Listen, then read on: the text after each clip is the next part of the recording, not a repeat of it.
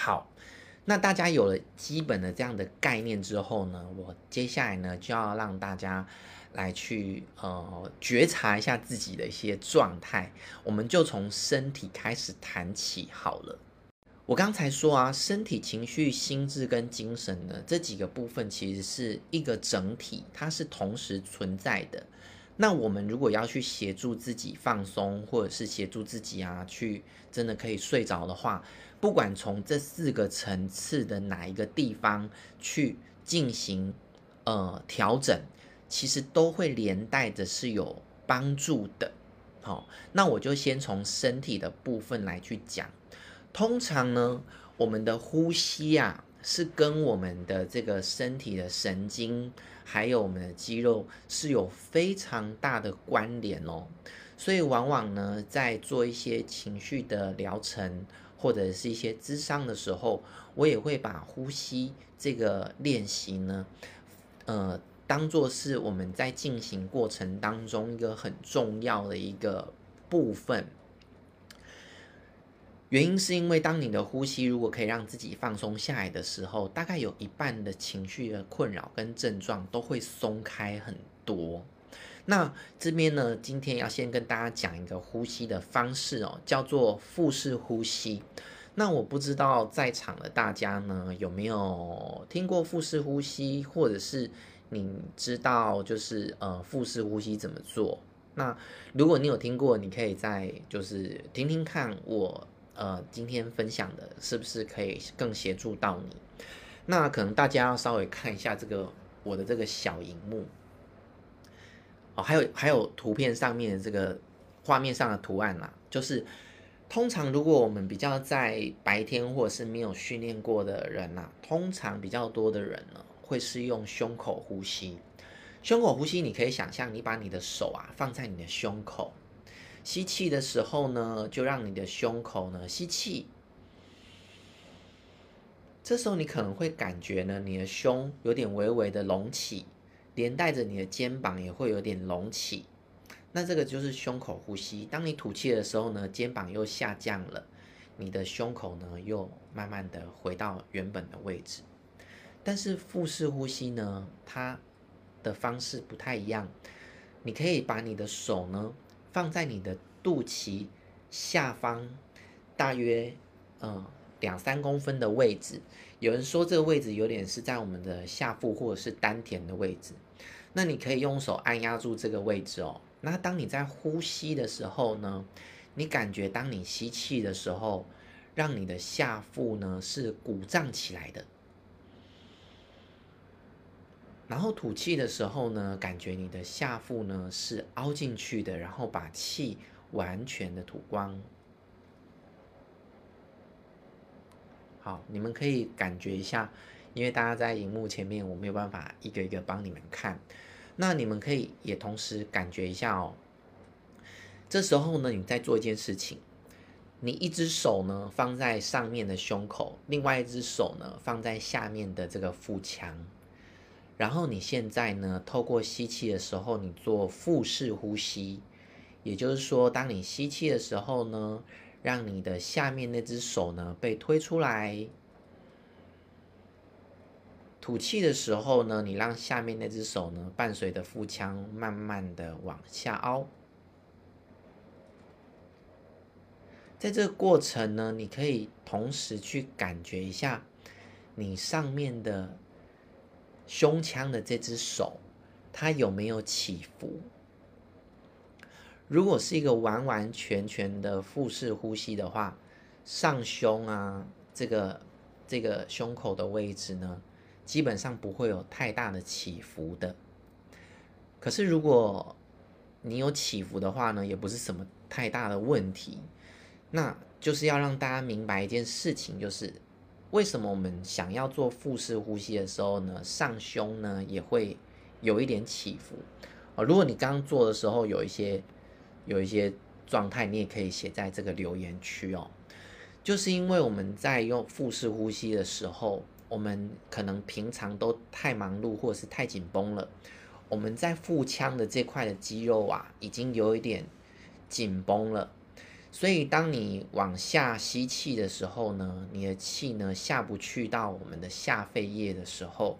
我们的身体要吸更多的气，就会用上胸来去代偿啊。所以说呢，如果你慢慢慢慢的练习啊，每天让自己做个三到五分钟的话，其实慢慢的透过大脑为自己下一个指令。你可以慢慢的练到说，你就算没有注意到自己在呼吸的时候啊，你也是平常都用腹式呼吸的状态，那我们的身体的紧绷就会因为呼吸而有很大的改善哦。那为什么要强调就是要用腹式呼吸呢？呃，原因是因为其实腹式呼吸是我们人类啊最原始的一种呼吸方式。其实你是可以去看那个小婴儿。他躺在床上啊，你看他呼吸的时候，是不是都是肚子鼓起来跟肚子凹下去？其实那个是人比较原始的呼吸，也是比较容易放松的呼吸方式。当我们透过腹式呼吸的时候呢，透过腹腔的鼓胀，让这个横膈膜呢，因为负压下凹，所以呢，让我们的气可以吸到比较下肺叶的部分，那就可以把气吸到更深层的身体里面。这时候身体呢，它就会因为这样的一个行行为，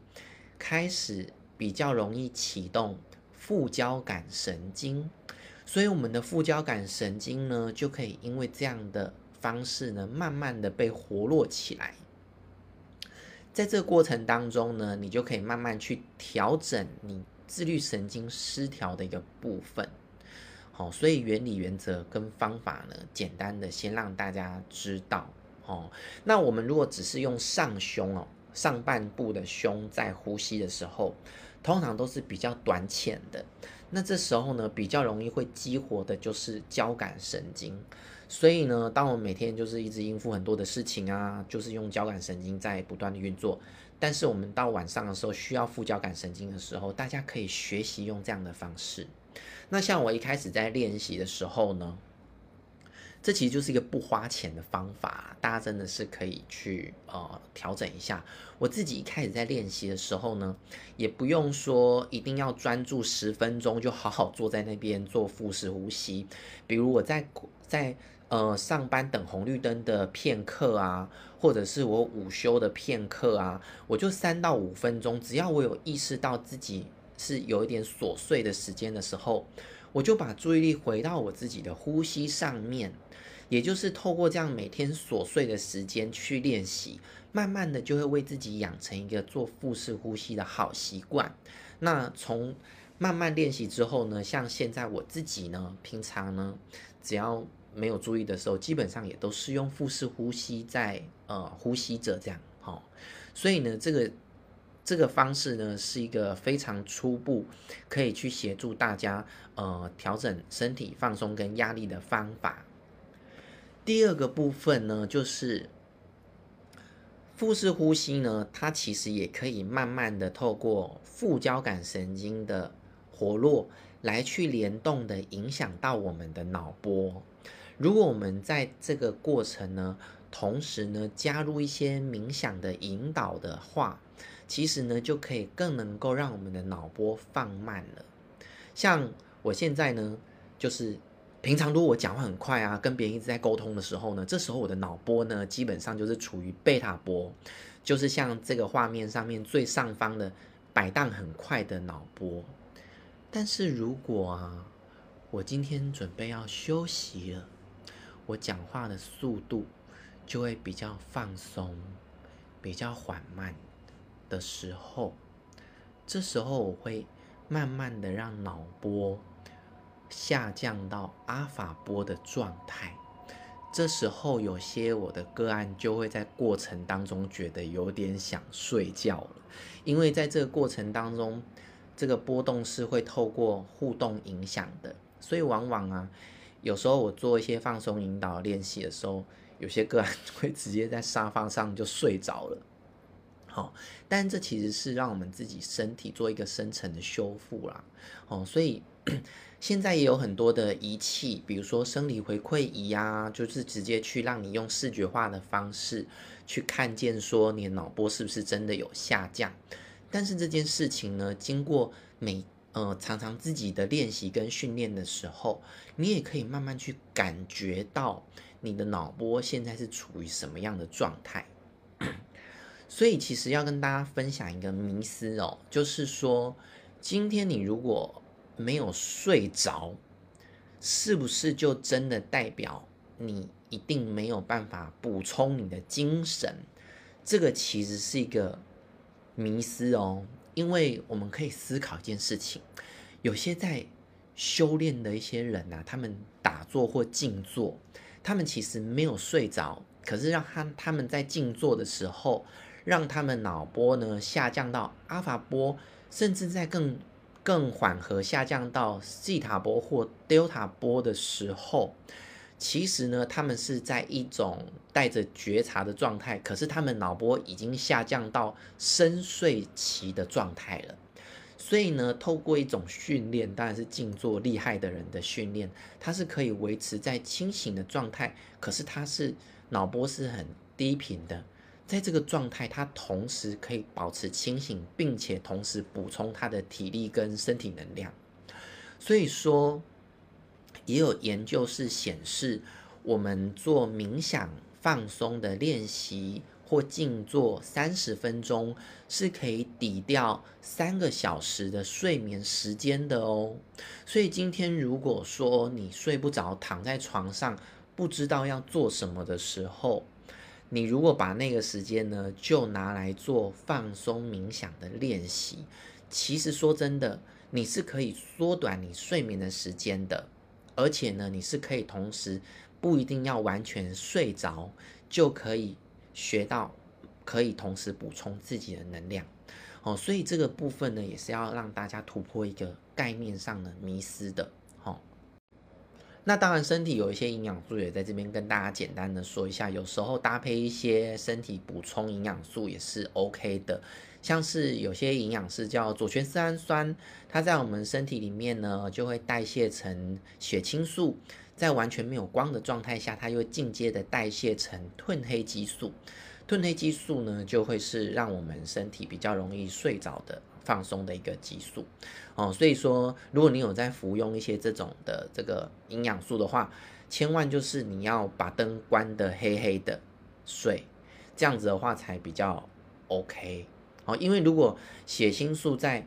呃光很亮的状态下，它就比较不会转换成褪黑激素，反而会阻碍这个营养素的作用。好、哦，那另外就是 GABA，它是其实是生呃大脑放松的一个呃这个那个神经传导物。哦，所以有些营养营养产品也会有这个。那另外就是 B 群跟钙，其实就是会协助放松我们的神经跟我们的肌肉。好，所以这几个呢，也是可以让大家去，呃，如果你想要服用的话，也可以去找一找，透过非药物的方式去协助自己喽。那但是呢，在我的这个经验里面呢，其实失眠的这个问题呢，有非常大的一个比例是来自于他的情绪压力的。真的有非常大的比例是来自于情绪压力的，所以我想今天就是有上线听的伙伴们，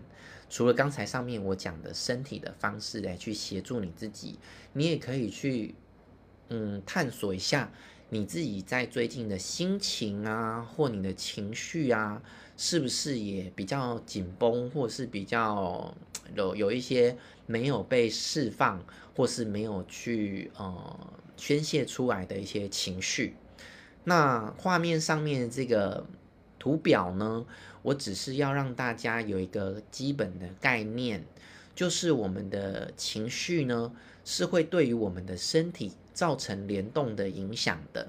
比如说，你太过度的兴奋是会影响到你的心脏的。如果呢，你常常愤怒呢，就会去伤害到你的肝脏等等的。那其实，在我们的身体。里面呢，也都会有蛮多的一些情绪点的。举例，比如说呢，如果你是一些比较呃悲伤的一些情绪的话，它比较会累积在我们的胸口或者是我们的肩胛骨后面。如果呢是一些比较委屈啊，哈的一些情绪的话，它会比较容易呢会去呃把这个能量锁在我们的腹腔里面，所以也就是为什么你比较容易呃，比如说焦虑也是。所以为什么有时候有人觉得说，诶，我焦虑的时候就容易拉肚子，可是我焦虑的时候是不是就不会心心痛？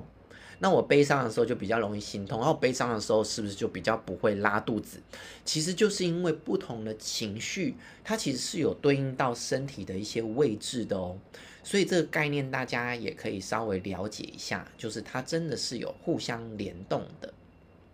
好。所以，如果有这样的概念的话呢，你就可以去做一件事情，就是可能去连接一下自己的心情或情绪，来去处理情绪的部分。有时候呢，也会对于你的失眠或睡眠呢有很大的帮助哦。好，很多人呐、啊，尤其是现代人，哦、呃，都很多事要忙。所以，而且在工作的场合呢，往往呢就会觉得把事情处理好，不要有情绪。然后，往往我们有情绪来的时候，就透过一些忍耐啊，或是不管他的一些方式去去处理。然后就反正我把事情做完，我离开了这个工作场合，我就不管了。那其实呢，说真的，它并不是一个呃最好的。呃，自我调节的方式。那为什么我要跟大家来说明一下？当我们自己啊开始逃避一些我们生活承受的一些情绪压力或经验的时候，我们往往用的一些方式呢，就是刻意忽略，或者是我们甚至去切断我们自己的感受，或是不管它。但是我们要明白哦，情绪呢，它其实就是一股能量。这个能量啊，它其实如果没有被你说出来、释放出来呢，这个能量它是没有离开你的，它一样呢会储藏或是锁在你身体的某一些部位，就像我刚才说的，某一些情绪会锁在身体的某一些部位，所以这也就是为什么有时候我们现代人呢，有一些身体的病变越来越多，就是我们很多的情绪没有处理好。一直卡在某一些位置，细胞压力越来越大的时候，它最后就病变了。那当我们刻意的去把情绪压抑在我们里面的时候呢，我们身体呢就会越来越紧绷，因为呢情绪一直被锁进去，锁进去。那我们就是刻意的不去感觉自己。那很多人呢就会开始变得在生活当中呢活得越来越麻痹，或是活得越来越麻木。会不会有些人呐、有一些感觉，就是以前好像蛮容易感动的，可是现在好像看到一些新闻呐、或或是看到有一些呃人，或者是现在可能有些国家正在战争当中，好像突然觉得就是无感呢没有任何的心情的波动。那到底是为什么？其实某个程度来讲我们的身心啊已经有一点点脱节了。所以在这个状态下你的情绪已经没有太能够被你感知或者是觉察到的时候你也很难再把那些情绪释放出来。